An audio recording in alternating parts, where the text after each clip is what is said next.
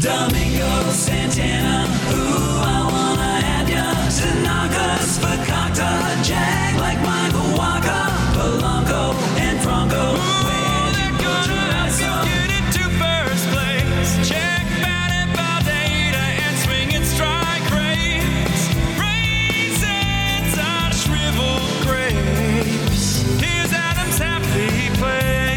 Happy Kokomo Friday to everybody out there. Welcome to Fantasy Baseball today, Friday, May 15th. Frank Stampfl here with Pocket Aces, Adam Aizer, and Scotty Dubs, Scott White. Guys, I was listening to the Kokomo Friday intro before the podcast, and it got me thinking where's the first place I want to go once the restrictions are lifted? Adam, you've got to have a restaurant or a raisin distributor that you're just itching to get back out to. What's the first thing that comes to mind? Where are you going to go? Already had a box of raisins today, by the way. I'm and sorry. I imagine I imagine I won't eat as many when the restrictions are lifted because we just we loaded up on snacks basically. We don't we're not like a huge snack house, but uh, we are now because we obviously we can't just go out and get food. Um, Anthony's Coal Fire Pizza is going to be the, the restaurant I have circled. Anthony's Coal Fire Pizza or Guadalajara Mexican, but we order takeout from there. So I'd say pe- some pizza place, probably Anthony's. And to be honest with you, I'm a terrified person, and I'm probably not going out for the next year and a half anyway. Uh, Scott, are you equally a terrified person? Do you have a specific place you're waiting to attend once it is uh, safe to do so? I don't know that I'm a terrified person. I'm a pretty boring person. I don't tend to go many places. Uh, don't say that. Scott. Come on. But you know, I I look forward to going to to like movies again, restaurants. Uh, I don't know. Um, I I don't even attend that many sporting events to be perfectly honest. I'm not a concert guy, so it's it's not like I'm missing that. But but sure, there are things I'm looking forward to again. I mean, you kind of when you're a parent of small children, unless you just have a massive childcare network of relatives or whatever, you kind of get used to to hunkering down in your old own corner of the world anywhere uh, anyway because you just don't you just don't have that much mobility because you have to have the kids in tow so it, it really limits what you're able to do so I'm, I've, I've kind of gotten used to this quarantine life even before it was an official thing Yeah. I, I agree. It's I would like to have like a barbecue at my in-laws because uh, my wife's family all lives around here. There's, there's a lot of them. She's one of five, so we they have a really close family, and that would be fun to just sit in the backyard somewhere with them and and have a barbecue. I would love to do that. Hopefully, we can do that soon. Yeah. You know what would make that even better? The sweet sounds of John Sterling coming through your radio. yeah. Actually, more likely I'd be watching it on my phone, watching the broadcast. Oh man! Uh, hopefully baseball is back soon. Looking forward to doing some of those things. Uh, for me, I was supposed to hit New Orleans, New Orleans, for a bachelor party this month. So obviously that's been postponed. I'm, I'm excited to eventually do that uh, once it's safe to do so. Uh, but a little bit more local, Little Italy, some pasta. Big pasta guy, Adam. Of Yeah, we've who heard is that.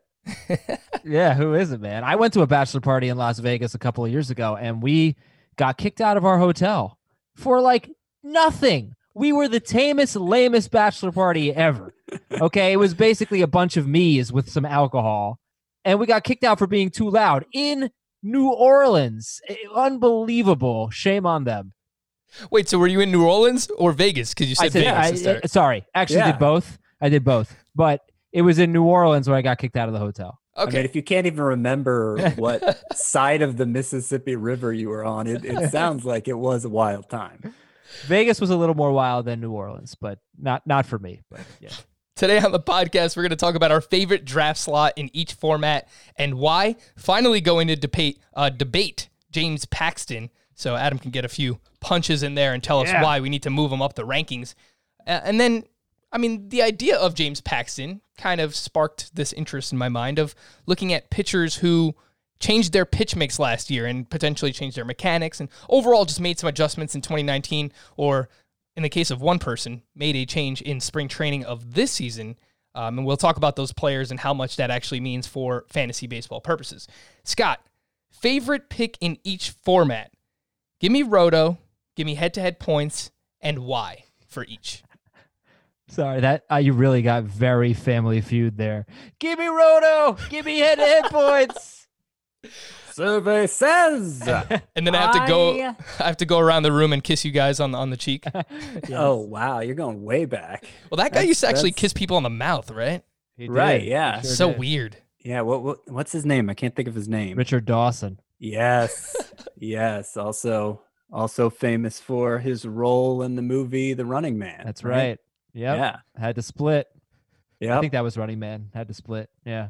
I'm not sure, but I'm stalling here because I I I don't know for Uh, third in Roto for me, Frank. And uh, yeah, that's the cop out answer, but I have the probably same one. Seventh. I'll say seventh in points leagues because, or wherever I can get Alex Bregman, because I, to me, I misunderstood the question. I thought he said player, not place. Did I say player? I, I thought I said draft slot. I meant draft Well, slot. Adam heard you right, so you must have said draft slot. I just misheard you. Sorry. I Go the ahead. Adam. topic. Didn't mean to interrupt. No, I, I was only interrupting you because I felt like you needed help. I, I it was a phone a friend. Um, yeah, third in Roto, so I can get one of those three outfielders.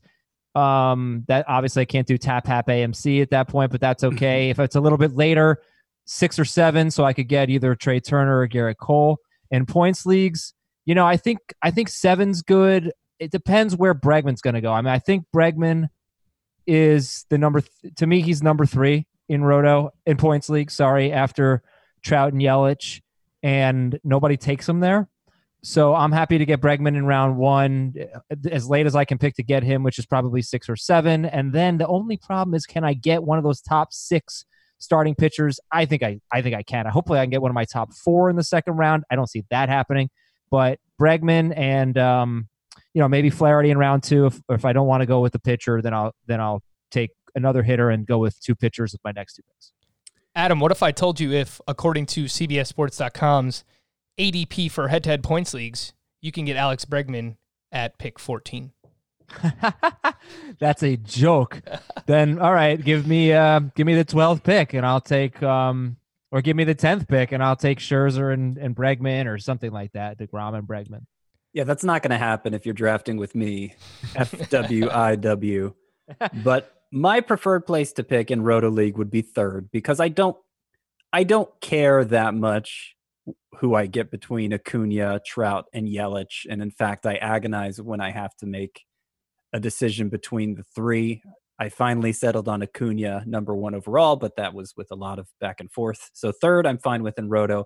I don't consider Acuna part of that group in head-to-head points because he his steals aren't as valuable in that format and he falls short in the plate discipline. He's more like a late first rounder in that format. So I would say second and just give me probably Yelich, but you know, maybe someone will take Yelich first and then I'll take Trout. I, I think that's the way to go. For Scott though, um is is how close is Bregman Gre- Bregman to Yelich and Trout? I think he's pretty close.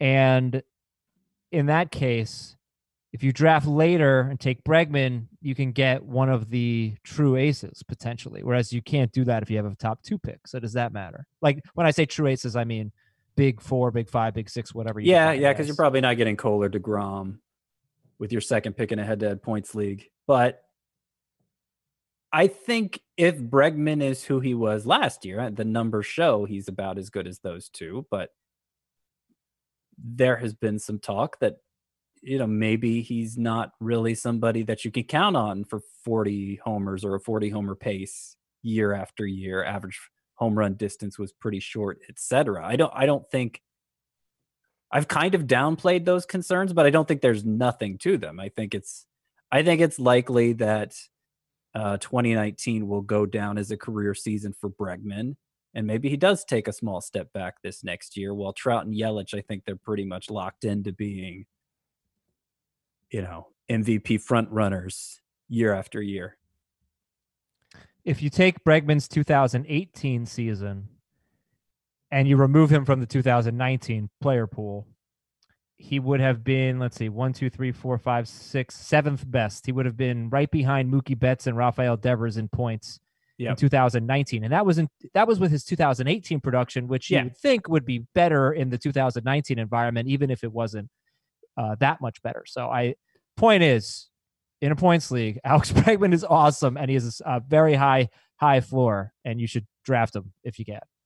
Yeah, to put that in perspective, Christian Yelich averaged 4.7 fantasy points per game last year. Mike Trout 4.5. Uh, Alex Bregman 4.2 fantasy points per game. So slightly behind those guys on a per game basis. Wound up with more fantasy points because he played more games. He played 156 games compared to 134 for Trout and 130 for Christian Yelich. Now, Um, now was Bregman third or was Rendon ahead of him? Rendon was third. and Bregman was fourth. Yep. Because you say it's a small difference, 4.7 versus 4.5 versus 4.2.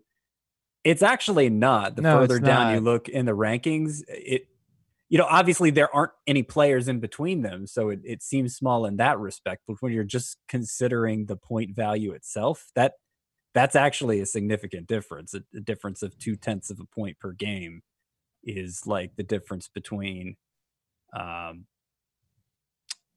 I don't have a good example off the It's top a- of my head. you're but right. Like, It's a bigger gap than I thought it was yeah, it's between big. them. But that that's uh, further proves your point of why you want one of the top two picks, Scott. Wi- Yeah. So you can get Yelich or Trout, who are you know noticeably better on a per game basis than Alex Yep. Bregman.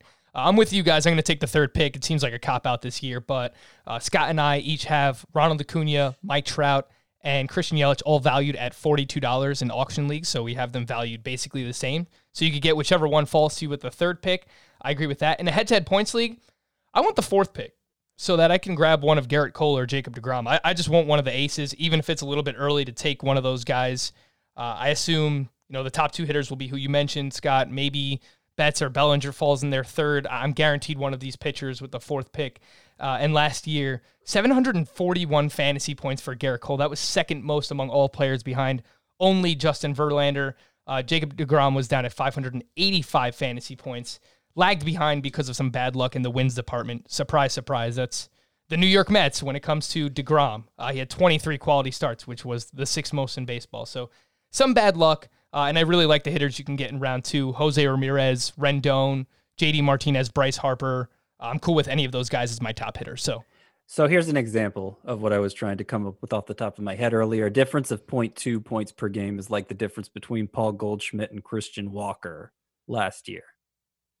Mm. Okay. Okay. Yeah. So that's a decent amount. Frank, you're looking at ADP. I do have ADP pulled up. What do you got? Give me a late second round pitcher in points. So I was going to ask you this exact question: Is would you rather would you rather have Cole and let's say JD Martinez, or let's go with Cody Bellinger and It doesn't matter who you say. Cole and JD Martinez. Jack. Flaherty. For me. Jack Flaherty. Cole, Cole and Martinez. yeah. So Cole and Martinez better than Bellinger and, and Jack Flaherty. Mm-hmm. Yeah. So that that's For me, yes. Yeah, that, that's why I would like that. You know, fourth, fourth or fifth, fifth pick because I think you can with either one of those picks, you'll get one of the aces in in Cole or Degrom. Yeah, I think so. I think so. It's it's it's a closer call than I think our unanim- unanimity unanim what than our, our agreement might lead people to believe. But but yeah, I, I agree. Yeah, I think that if you you have to know, for me, it's like how far will Nolan Arenado, Freddie Freeman, or JD Martinez or Anthony Rendon fall in a head-to-head points league? If one of them is going to be available at the back end of the of the second round, that is a really strong case to take Cole or Degrom with a, your first round pick. You know, ahead of some of those elite hitters. What were the names go- you mentioned? Nolan Arenado, Freddie Freeman, Anthony Rendon. I'll throw Jose Ramirez in there and and JD Martinez. Like any one of them or multiple could finish as a top 5 hitter. It wouldn't shock me at all. They've they're all like awesome elite hitters and worth worth it to if you can get the um pitching upgrade in round 1 with with, with a Gerrit Cole in my opinion. Yeah, so our most recent 12 team head to head points mock draft, Arenado went at 11, Freeman went at 13, uh, Anthony Rendon went at pick 16, and Jose Ramirez went at pick 17. Uh, and then And JD Martinez. Martinez. you got him in the third round at the it was Yeah. like three nine. Why are people afraid of it? I'm sorry. I know I'm derailing the show. I apologize. He, I will say, in September he hit 228 with a 713 OPS, and that was by far the worst month of the last three seasons for JD Martinez. But he had a 975 OPS in the first five months. He was on pace for 41 homers in 155 games, and just last year he was like probably like a top eight pick. I'm guessing. So I don't know. What's the deal? Well, now I'm rethinking what I even said earlier about preferring Cole and Martinez to Flaherty and Bellinger because I have Bellinger ahead of Cole, even in a points league. I'm taking Bellinger ahead. And yet, Martinez is routinely falling to the third round in that format. So Bellinger and Flaherty are first and second round picks. Cole and Cole is a later first round pick than Bellinger, and Martinez is a third round pick. So uh, my rankings really don't support what I just said there. I'll tell you. Let me tell you why I think Martinez falls to the third round. When it's time for him to be picked in the second round, and then even early in the third round, the players who are going to take him have already drafted an outfielder, and I'm thinking they Mhm. don't want to have two outfielders in their first three picks in a three outfielder points league. Yeah, that makes sense. I, I was actually thinking just personally, I don't. The reason I'm likely to pass up Martinez, even in like the third round of that format, is because you know in a three outfielder league, I hate filling up my outfield early because there are so many uh, value picks late in the draft that I like there, and so you know unless unless it's somebody as super duper high end as like a Trout or Yelich or Betts you know somebody like that. I'd I'd rather pass it up for some other position. So that's that's why I've been inclined to pass over Martinez, uh, in in maybe a way that's unfair to him. So I guess I'm going to retract what I'm saying. I don't want to have to redo my rankings, but no, I think I think I just made the case for why I would prefer Bellinger and Flaherty to Cole and uh, and Martinez, and that's just that. You know, it it it becomes a, a it becomes a situation of of of filling lineup spots, and Bellinger uh, does that better. But man, I don't know that gap between Cole and Flaherty in terms of trustworthiness. Yeah, I know. And Yeah, honestly, I, I I feel like I trust I feel like I trust JD Martinez more than I trust Cody Bellinger, which you probably don't agree with, but Nah, Come on, Scott. I Scott. don't. Change don't. the rankings. like I, I I like Bellinger better. I mean, maybe But- I'm just saying I need to move Cole up a couple spots in a head to Maybe. points. and pull them and move JD Martinez up while you're at it. Yeah. Uh, last point I'll make: JD Martinez averaged 3.7 fantasy points per game last year, which was the same amount as Francisco Lindor, who is a consistent first round pick. So, just making the case once again. Uh, give me the A starting pitcher in the first round, and give me JD Martinez in the second round. Email of the day. This one comes from Morgan Post. I I don't know if I'm saying your last name correct. I, I, I apologize there. I thought it might be cool to vary up the podcast introduction with a fan contest. I do like the new intro, by the way, and I love the Kokomo Friday intro as well. Uh, the winner's intro could be played for a week, and they could get some cool CBS fantasy swag or something. What you think? Well, Morgan, we love it. And here's what we'll do. Everybody has how much time should I give them, Adam? What's uh, one week, two weeks? What, what's a good Definitely amount more of time? More than one week. More than one week? You can do as as long as you want. All we have is basically. time right now. Yeah. Um So let's let's go let's with say what's let's- today, May 15th. let's go two weeks.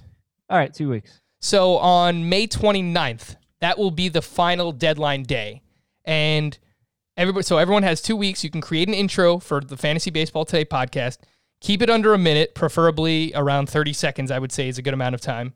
Do not use copyrighted music. I mean, if you appreciate Or anything or F- drops or anything. FBT and you you know want us to stick around and continue doing the show, uh, do not include any copyrighted music. Uh, I will choose the best three entries and we'll play them here on the podcast and we'll have a vote. The winner will have an entry into one of our podcast leagues. So there you go. Ask and you shall receive, Morgan. We're going to have a little bit of a competition. Make those intros. You have two weeks. May 29th is the deadline. Send those in, uh, I guess, an MP3 format, fantasy baseball at cbsi.com. James Paxton. Here we go, Adam. Tap Hap AMC. One of the main components of this strategy is James Paxton. And Adam was appalled the other day to find out that Scott has Paxton way down at SP 30 in his rankings, and then I have him one spot lower at SP 31. Last year, Paxton uh, SP 29 in fantasy points per game. He was SP 26 in Roto. Uh, the full season line 3.82 ERA, 128 whip, 186 strikeouts, and 150 and two thirds innings pitched.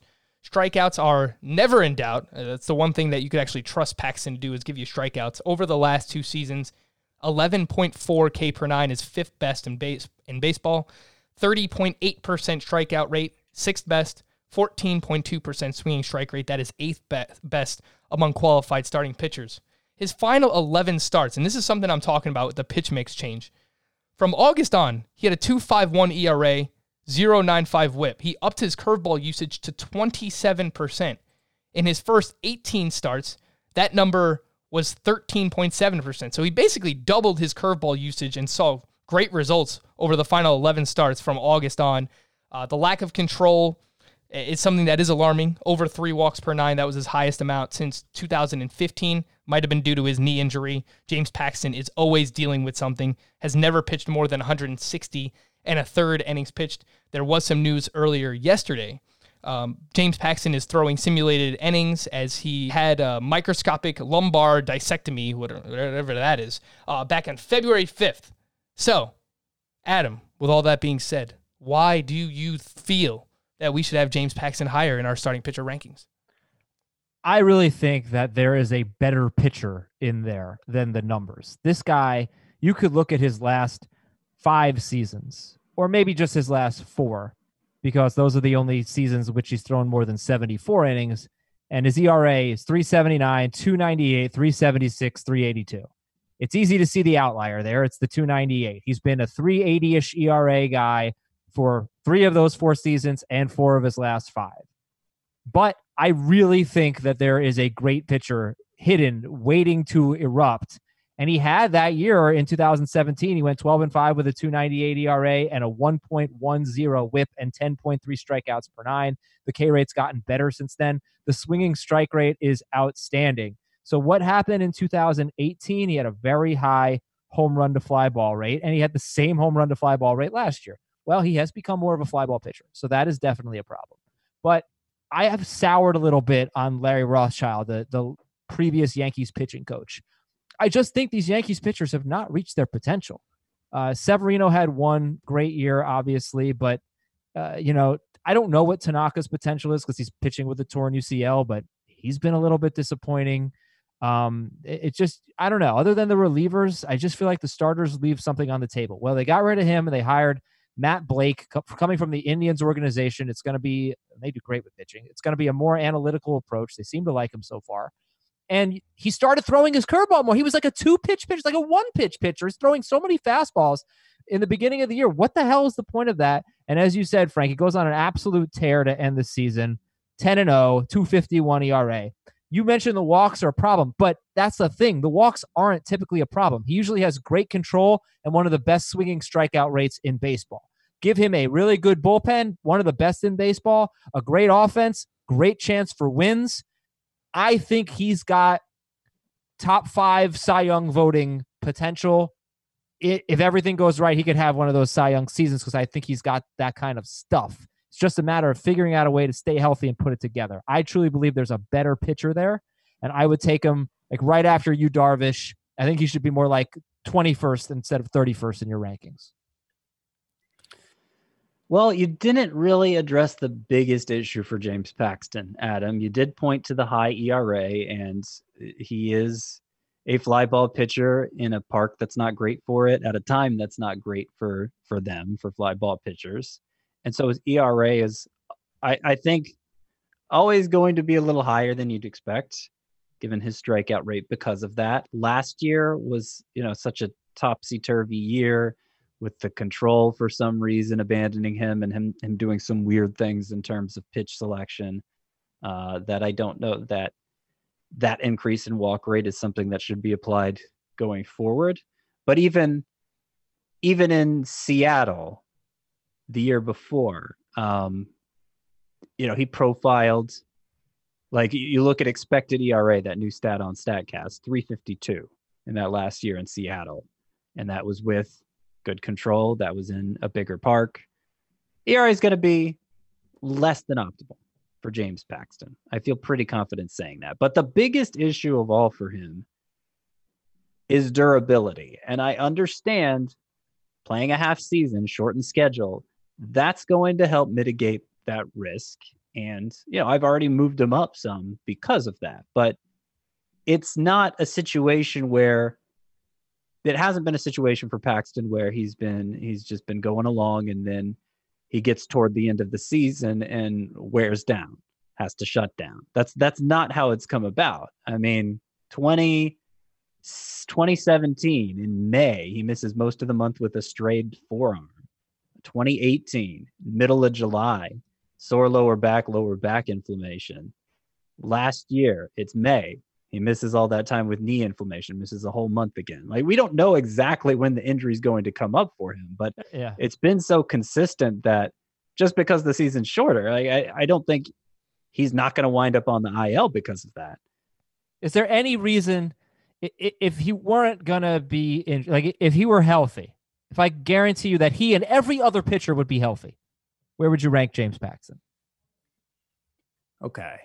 If you took, if you eliminated all injury risk, you have that kind of power.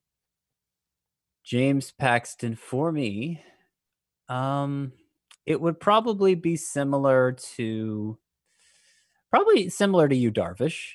Okay. I think in terms of strikeout upside and ERA downside, they're they're comparable. Okay. So that's that's I think the big difference in how we see it, because that's exactly what I said. I said he should be right after Darvish, who's 20th in your rankings.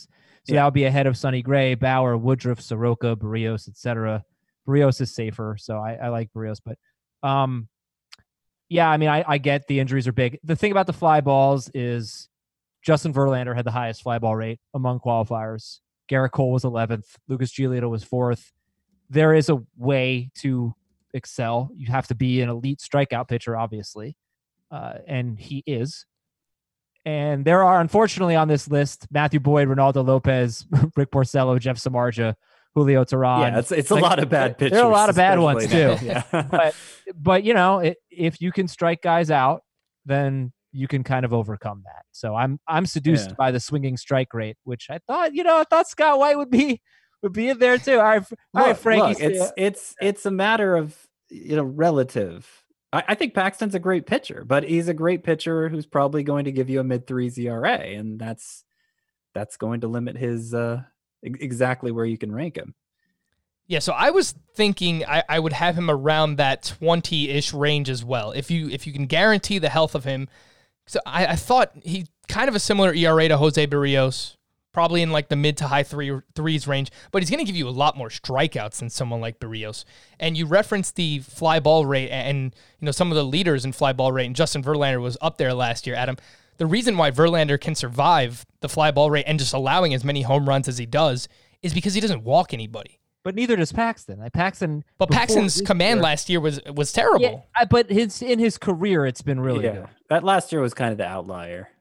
Yeah, but uh, was that because his knee was injured? And I mean, is he going to be know. completely healthy? I- I don't know, but you'll never know with Paxton. ov- over the so it was three point three per nine last year, which isn't isn't very good. It's it's not horrible, but yeah, it's, not, good. Terrible. The previous three years, it was a combined two point two per nine, which is great. Right. Yeah, it's, you, the walk to strikeout ratio it just suggests before last year, before the walks went up, Yeah. or the previous two years, the walk to strikeout ratio suggested a very good pitcher, and I'm I'm pretty hopeful for the for the new pitching coach. I think he's going to do a better job. Obviously, I can't prove that, but I like what the Indians have done with their pitchers, and I don't love what the Yankees have done. So I'm hopeful that things will be a little bit better as they take a more analytical approach. With all that being said, to throw one more curveball your way, pun intended. Nice. Um, nice. His ERA at home, even with allowing more fly balls last year, was 3.35, which was nearly a full run better than on the road. So his road ERA was 4.33, which just doesn't make sense because if he's allowing more fly balls, you would think that he would struggle more at home in Yankee Stadium, where it's a hitter's park and Yeah. it's it's I easier. don't may know what to make of that. Teams main uh, at Yankee Stadium not put as many lefties in against Paxton, him being a True. lefty. That's yeah, and it is a better theory. left-handed hitting ballpark. So that but does what you make some also have to remember is that division is is full of hitters parks. It's it's probably the most it's probably the division that's most hitter friendly just just in terms of venues. Tampa Bay is not a friendly place to hit and Boston isn't so great for left-handed hitters, but otherwise it's it's great and and Paxton is going to be spending a lot more time in his own division this year. So I don't know exactly home and away, those away home runs, how they break down in terms of in division and out of division, but staying in his division isn't going to be a great thing for him. all in all, the reason why, excuse me, I have him ranked as low as I do is because of the risk for re-injury. I mean, the guy just had surgery on his spine back in February. He's basically dealt with something each of the past, basically every season he's been in in baseball in, in the majors. So uh, I just have him ranked that low because of the risk for re-injury. But if you are an injury optimist like Adam, then you know Paxton is someone that you should push up your rankings because on a per game basis, uh, you know he'll probably perform like a top twenty five starting pitcher. So I, I do think that makes sense if you tend to agree with Adam. All right. Some of the pitchers who changed their pitch mix, we'll get into this uh, in just a little bit after this quick break. Live Nation presents Concert Week. From now through May 14th, get $25 tickets to over 5,000 summer shows. That's up to 75% off a summer full of your favorite artists like 21 Savage, Alanis Morissette, Cage the Elephant, Janet Jackson, Meghan Trainor, Peso Pluma, Sean Paul, Sum 41, and many more for way less. Grab your tickets now through May 14th to see all of the artists you love all summer long for just $25 each. Visit livenation.com slash concert week to buy now. That's livenation.com slash concert week to buy now. Worn by players like Michael Harris to meet the demand of elite ball players, the New Balance Fuel Cell 4040 V7 is a versatile option. The 4040 V7 is built for the athlete who needs responsiveness and ability to cut and run at their full speed. The model features a fuel cell foam underfoot and a synthetic and mesh upper to provide breathability, comfort, and a snug fit as you round the bases. The fuel cell midsole features nitrogen infused foam specifically designed to propel athletes forward. Learn more about the 4040 at newbalance.com.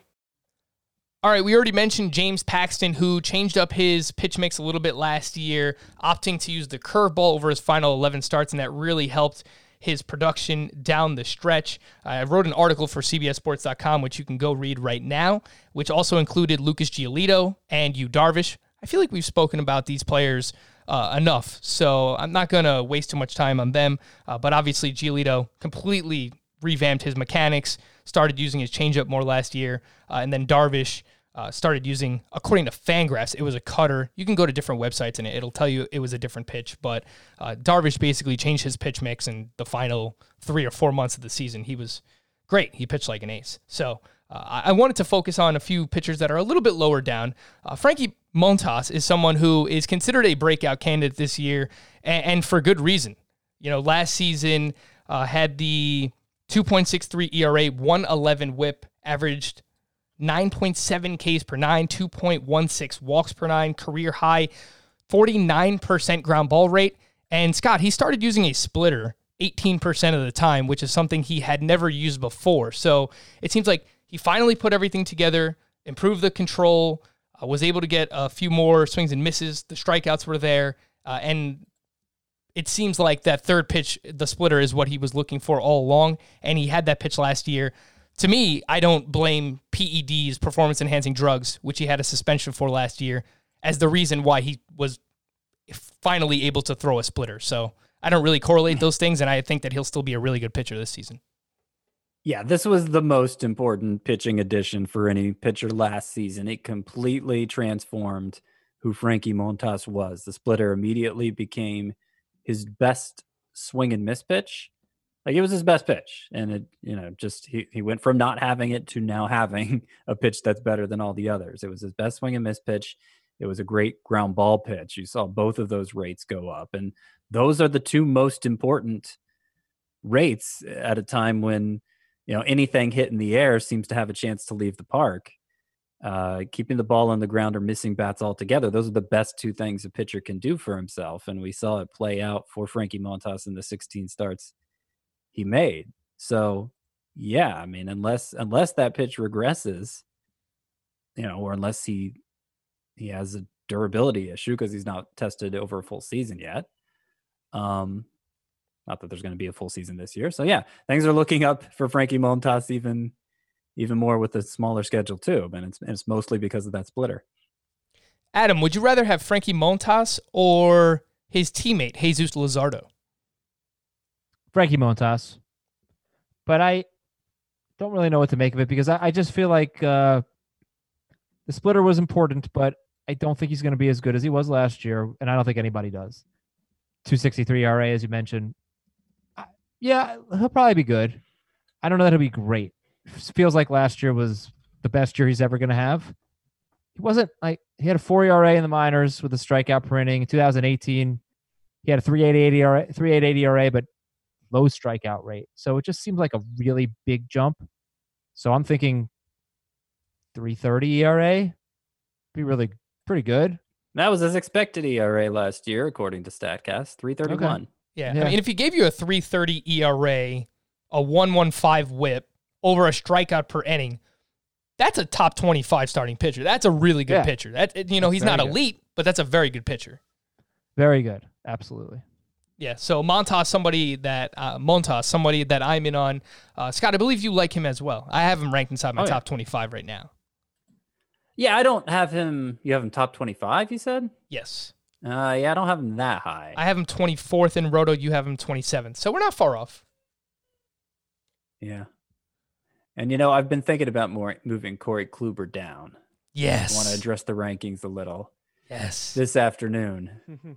Um, yeah, because if if in a shortened season, Corey Kluber, he's not going to even if things go perfectly, he's not going to have the same sort of innings advantage he would have had over a full season. So it doesn't make as much sense to invest in the risk, the relative risk of a guy in his mid thirties coming off a lost season and not having the most encouraging reports surrounding him in the abbreviated spring training.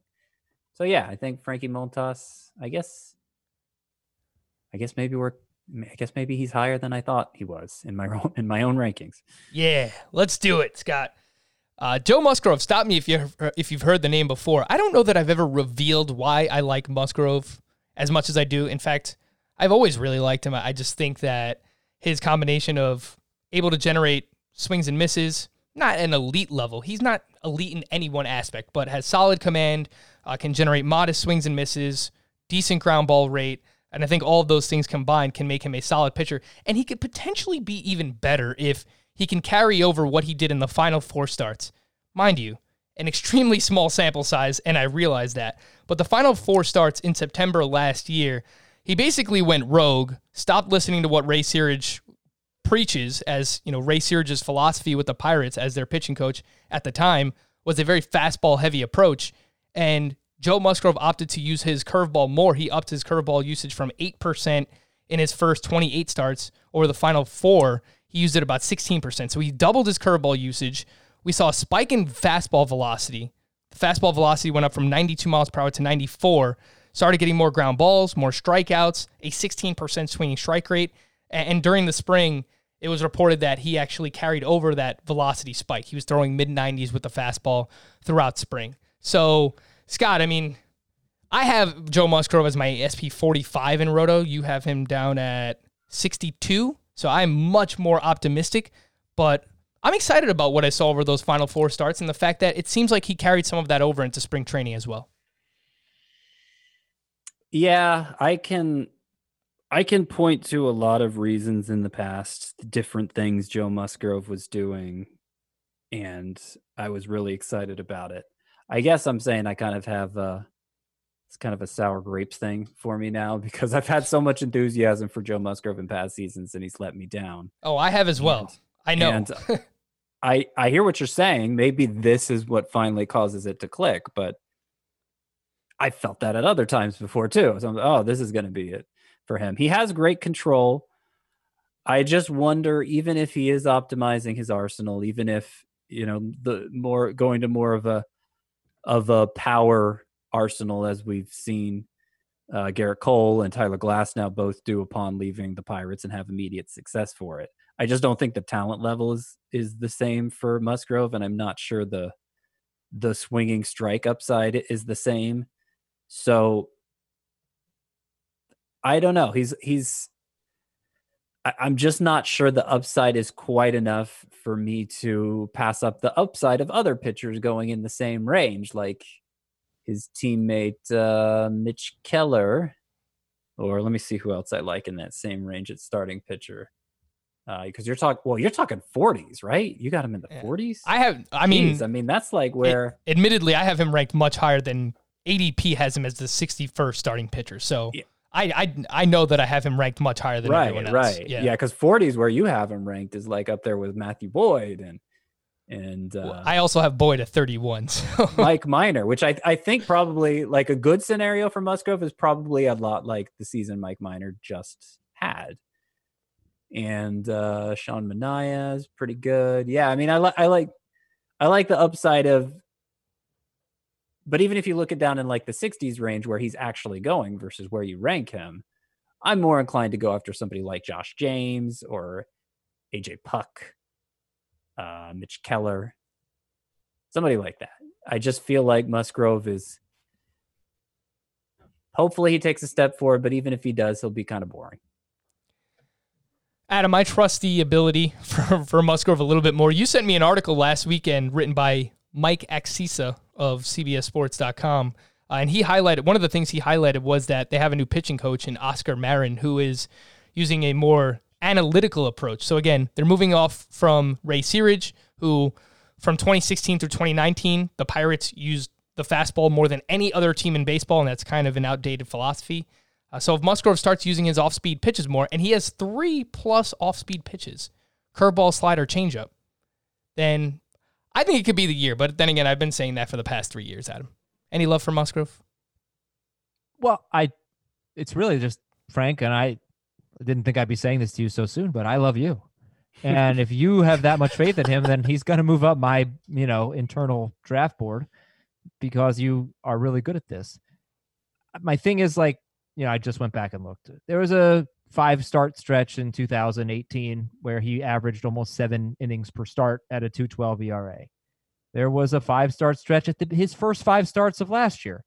He went 33 innings and with a 164 ERA and a 13% swinging strike rate. To be honest with you, I know I, maybe people do want to hear this, maybe they don't.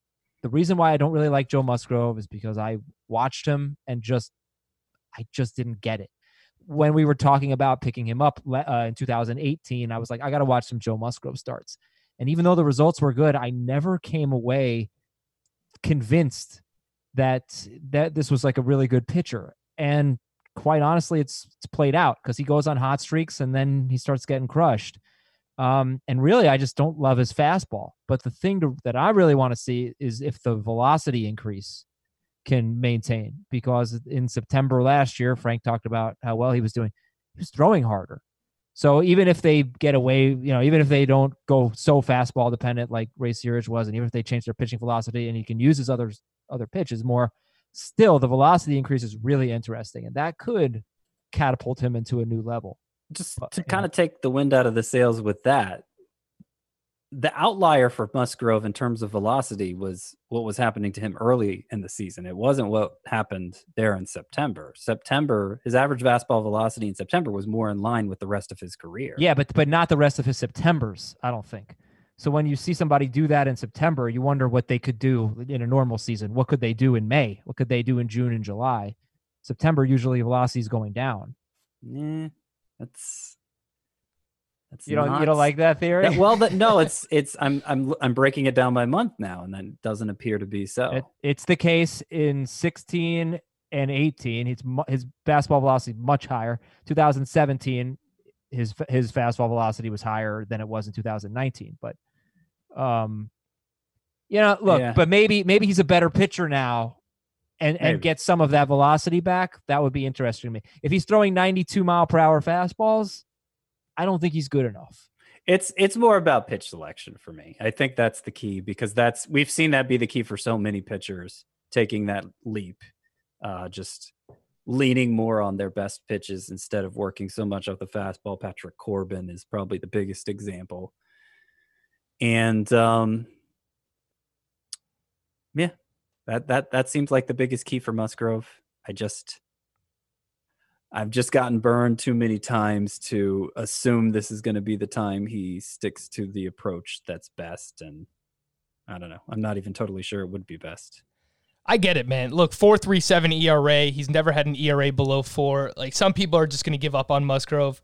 And I get it. I've been burned by him too. I'm just really hopeful that the new pitching coach can help with that pitch selection, as you mentioned, Scott. And hopefully Musgrove can use his secondary pitches more than he has in the past. Because I think that they're quality pitches. I just think that he hasn't used them enough before. So start to work in the curveball, slider, change up a little bit more than usual with the increase in fastball velocity. I think all of that can add up to a potential breakout. You know, not an elite pitcher, a top 30 starting pitcher. If you're getting him outside the top 60, that's pretty good value. So uh, just They all have they all have pretty good whiff rates individually. All those secondary pitches.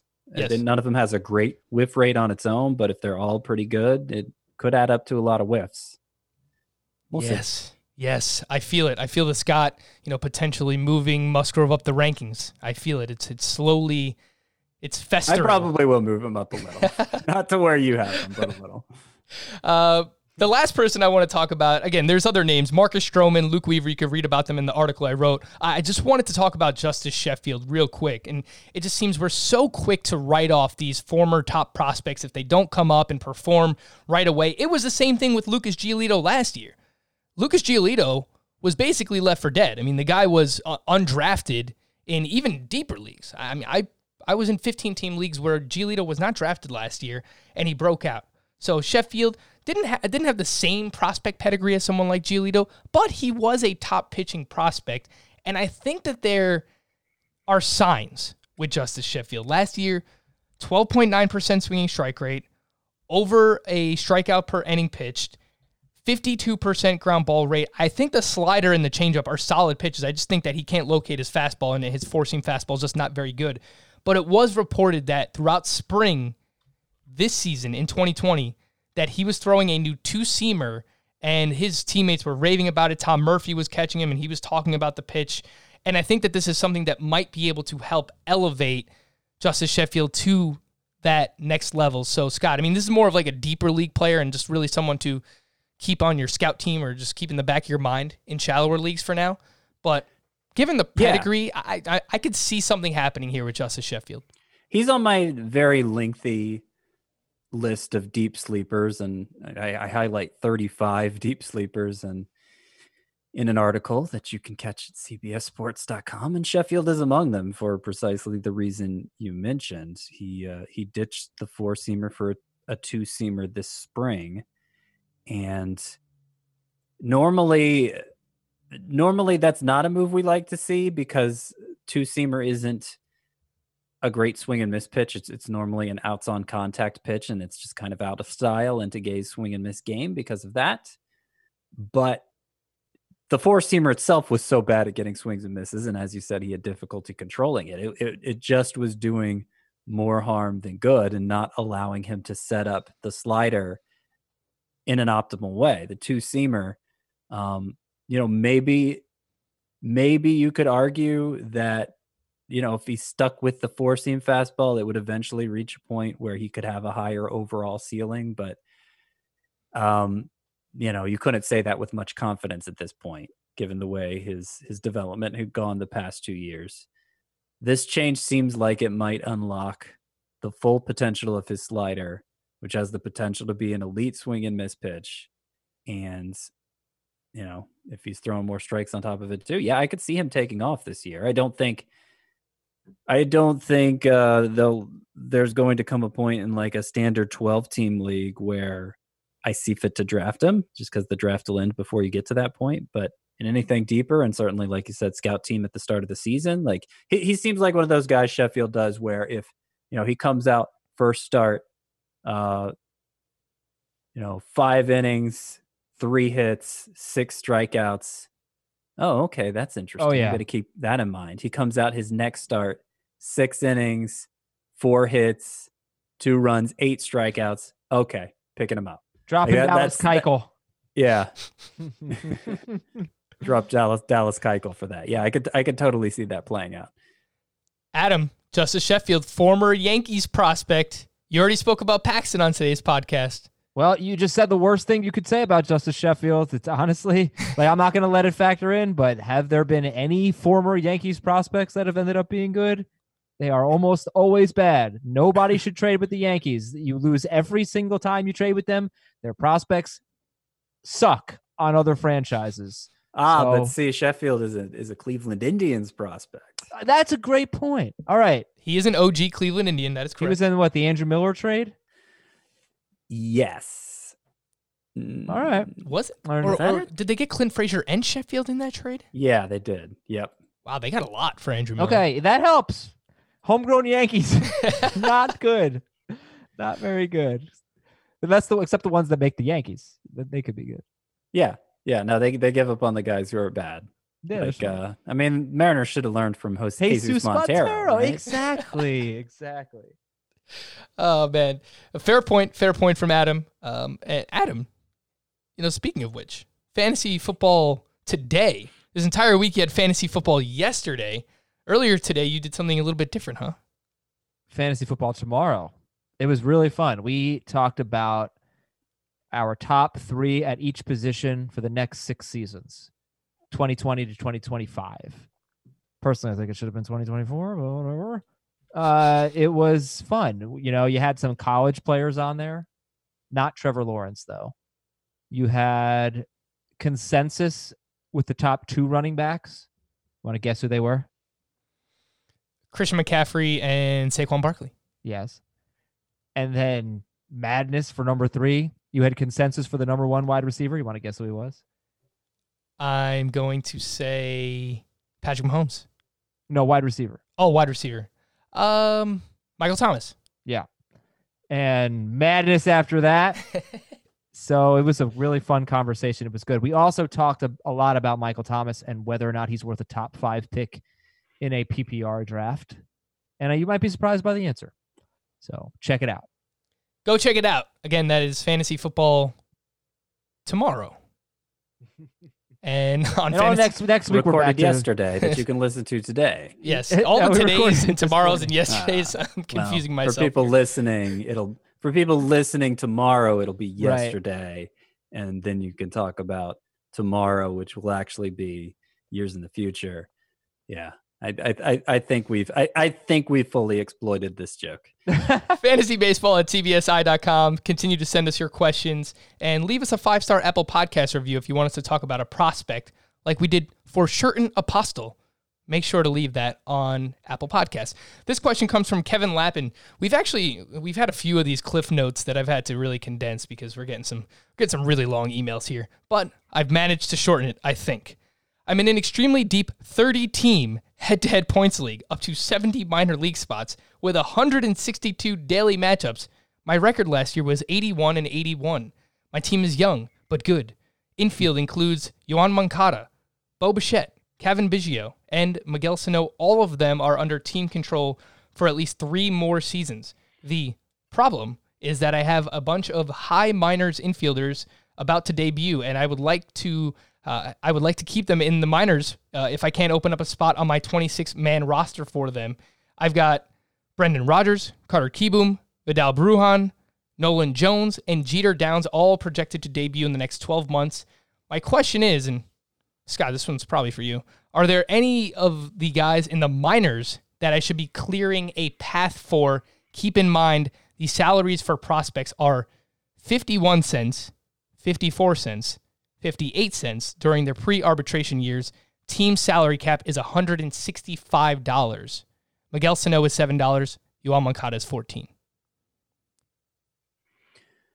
Well, most of the leagues I've played in like this are sim leagues where you can play guys out of position. Because this is a fantasy league, you can't do that. And so you have to you have to worry about where these prospects are actually going to wind up. Because my first inclination is oh Miguel Sano, first baseman. He has kind of a risky profile and he's already getting to a place where he's costing you something. That would be the guy to move. But are any of these up and comers in line to play first base. Maybe Nolan Jones for Cleveland, but uh, that's hard to say. Uh, Moncada for fourteen dollars seems like a pretty big price tag for a salary cap of one sixty five. And uh, he's kind of he's kind of experiencing a second wave of hype right now. Certainly, Carter Kieboom, one of your minor leaguers, in line to play third base. Maybe that's where Nolan Jones ends up. I can see Brendan Rodgers maybe ending up there if if Nolan Arenado gets moved. So I feel like if you're going to trade one of your uh, established infielders to clear a spot, Moncada is the one that makes sense. Um, and I I think that's the way I would go, especially since it's a points league and you don't have to consider his batting average potential, his steals potential. Uh, I, I think that's the way I would go. I I I, I think he seems like a good re, rebuilding player because he's still young, but the price tag isn't really what you want uh, for for a player of his, you know, at, at his stage of development. So I think that's what I do is I trade Moncada either for um equivalent pitching help. I'm not sure what your staff looks like. You don't say that, or to uh, to continue to replenish your minor leagues and keep the waves of talent going through there, and trusting that one of your minor league infielders is going to emerge as a startable third baseman for you.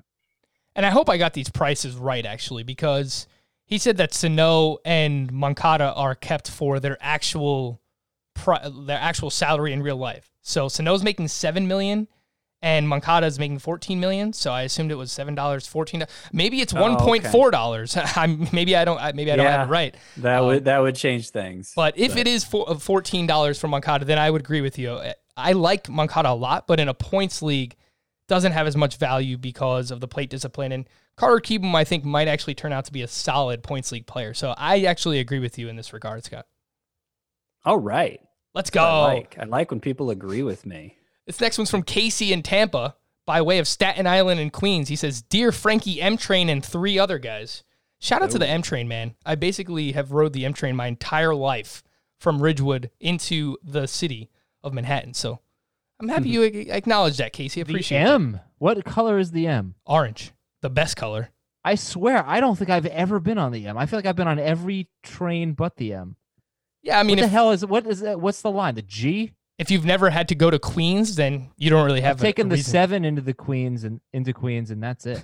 into is our the Queens. podcast going to become a New York centric podcast where there's all Become? these insider New York insider New Yorker conversations going Where on? have you that I'm just gonna been? I've been I've been? New Yorking this podcast No, for years. You have, yes, but you've been on an island. Hey, man, Yeah, I'm, in Manhattan. I- I'm just reading the email, man. I'm just reading the email. Now Chris has moved there and Frankie's here. Like this is Plenty of room, Scott. And Plenty of We're, room. we're going to lose our relatability to uh we're, we're going to lose the middle of the country with these kinds of conversations guys come on Yeah, and Chris likes to act like a New Yorker, like he's been here his whole life. Oh, Meanwhile, he just yeah. moved here in the past six months or whatever it is. He's a fraud. Here's another one. I had to uh, I had to cliff note this email. I run an 11 team UG. Don't get me started. Roto league. That's a mix of Wait, just read the second paragraph. okay. Yeah, if MLB goes forward with an 80 game season or some other fairly dramatic departure from the norm, what do you think about simply shelving our usual keeper rules for a year, playing things out as a full start from scratch redraft, and then resuming business as usual in 2021? It seems uh, really unfair to me that an abrupt, wonky, and one off season would have the same impact on team building slash maintenance as a normal year in a keeper league. I actually think this is a fair question. yeah. so you're you're talking putting putting a pause on the keeper teams you've already built just just shelving that doing kind of a separate standalone uh one year redraft league and then going back to that league you left on the shelf afterward is Yeah, that in is- is- am I 2021. interpreting it right Yep. It's got I- to I be. mean, I don't got have to a be problem close with to unanimous. Like I don't either if that's what your league wants to do, but it's got to be close to unanimous. Yeah, yeah, I, I, I think, I think so too. Because, like, obviously, real life teams are having to deal with this wonkiness as well. They don't get the luxury of putting all their salary escalation and and contract terms on hold. So, you know, it's it's just kind of a new challenge to meet, and I don't I don't think that's necessarily a bad thing, but. If, if you want to do that, I'm not saying you're wrong. I just think it's I think it's unnecessary.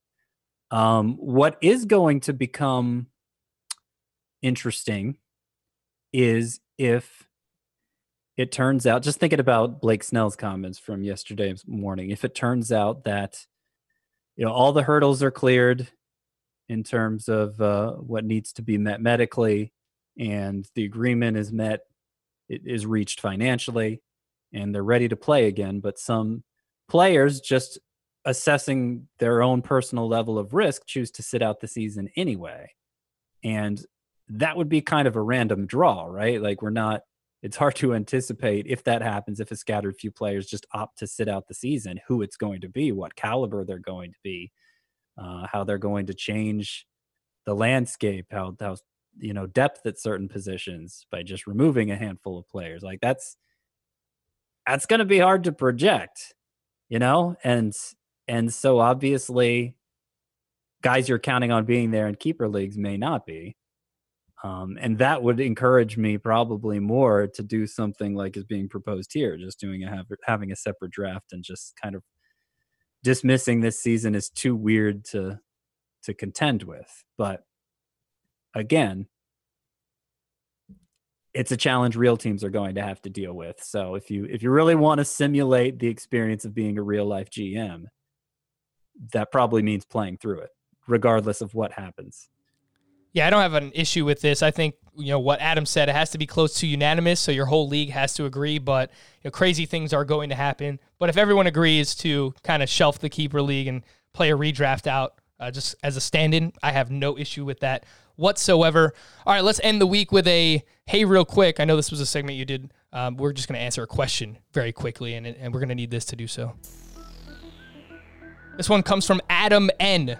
Hey, four related names. I'm going to give you Tony, Paulie, Silvio, and Christopher. Yeah, Brady Bunch. uh, that would be the that would be the Sopranos. I am new to auctions and bid on Jose Ramirez, who is a double A player for the St. Louis Cardinals, for $15 in a dynasty startup. And I won, having foolishly thought I got a remarkable deal on the Cleveland third baseman. The commish initially said I'd be refunded the $15 penalty fee.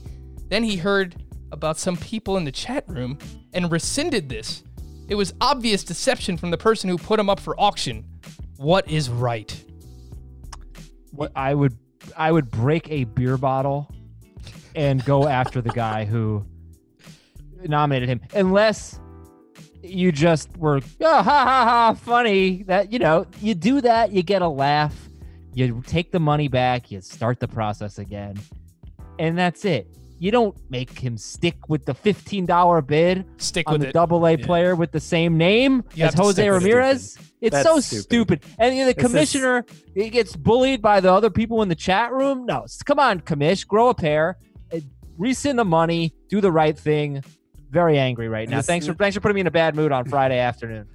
A good commissioner recognizes what's in the best interest of the league, and an obvious stunt like this, in a case where a guy was obviously duped. I mean, my my initial thought was, well, like, why was that Jose Ramirez going for fifteen dollars anyway?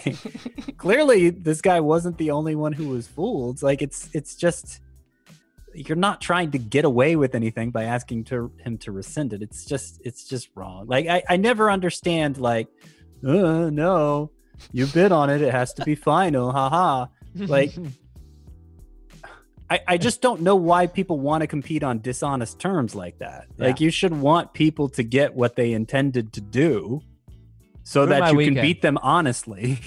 Otherwise, Or- what's the accomplishment? Or you should notice when someone puts Jose Ramirez up for auction that he doesn't have a picture or doesn't look like the guy from Cleveland, and you have nobody to blame these split but yourself. Decisions in an auction, you know how it is. You have to keep this bid. Fifteen dollars. You spent the Are you money. serious? You have to keep it. And I, I What, Frank? wholeheartedly. You have this happened in one of our auction leagues, our home league. Someone threw out Vladimir Gutierrez, and someone thought it was Vlad Guerrero Jr. They ended up spending like eighteen dollars. okay, question. We said Is no. You have to keep him. No, is Vladimir Gutierrez uh, like a legit prospect that would ordinarily be No, on? no. Then no, then no, absolutely not. It's That's hilarious and it's great strategy. It's Stupid. if if the bid just ends and it's pointed out, You wouldn't back it out. Like I could understand if it's not noticed until after the auction is over. I mean, obviously there's nothing you can do about it at that point. But if the bid just happened, it ended, it's easy enough to just back it out and do it again. Like why? It just seems like a jerk move not to do that. Well, maybe you guys are learning about the real Frank, These are New York values. That's what it is. the jerk within. We're gonna lose the middle of the country. It's over. I think it's hilarious, and I think you have to stick with it. Fantasy democ- democracy. If the rest of the league wants the guy to, to stick with his $15 bid on Double A St. Louis Cardinals Jose Ramirez, then you have to of stick course with it. Of course they do because it benefits them. If they were the ones that got duped like that, they I am so want it. disappointed in Treat Frank. I others really- the way you want to be treated. I love feel this. like we don't even know you. Like this is really shocking. Very shocking. I'm going to start to reveal the real me over this Apparently. very slowly over the next couple of months. Let's be frank. Let's be frank. That'll do it for today. For Jose Ramirez, the double A player on the Cardinals, for Adam Aizer, Scott White, I am Frank Stampfl. Thank you for listening. We'll be back on Monday. Bye bye.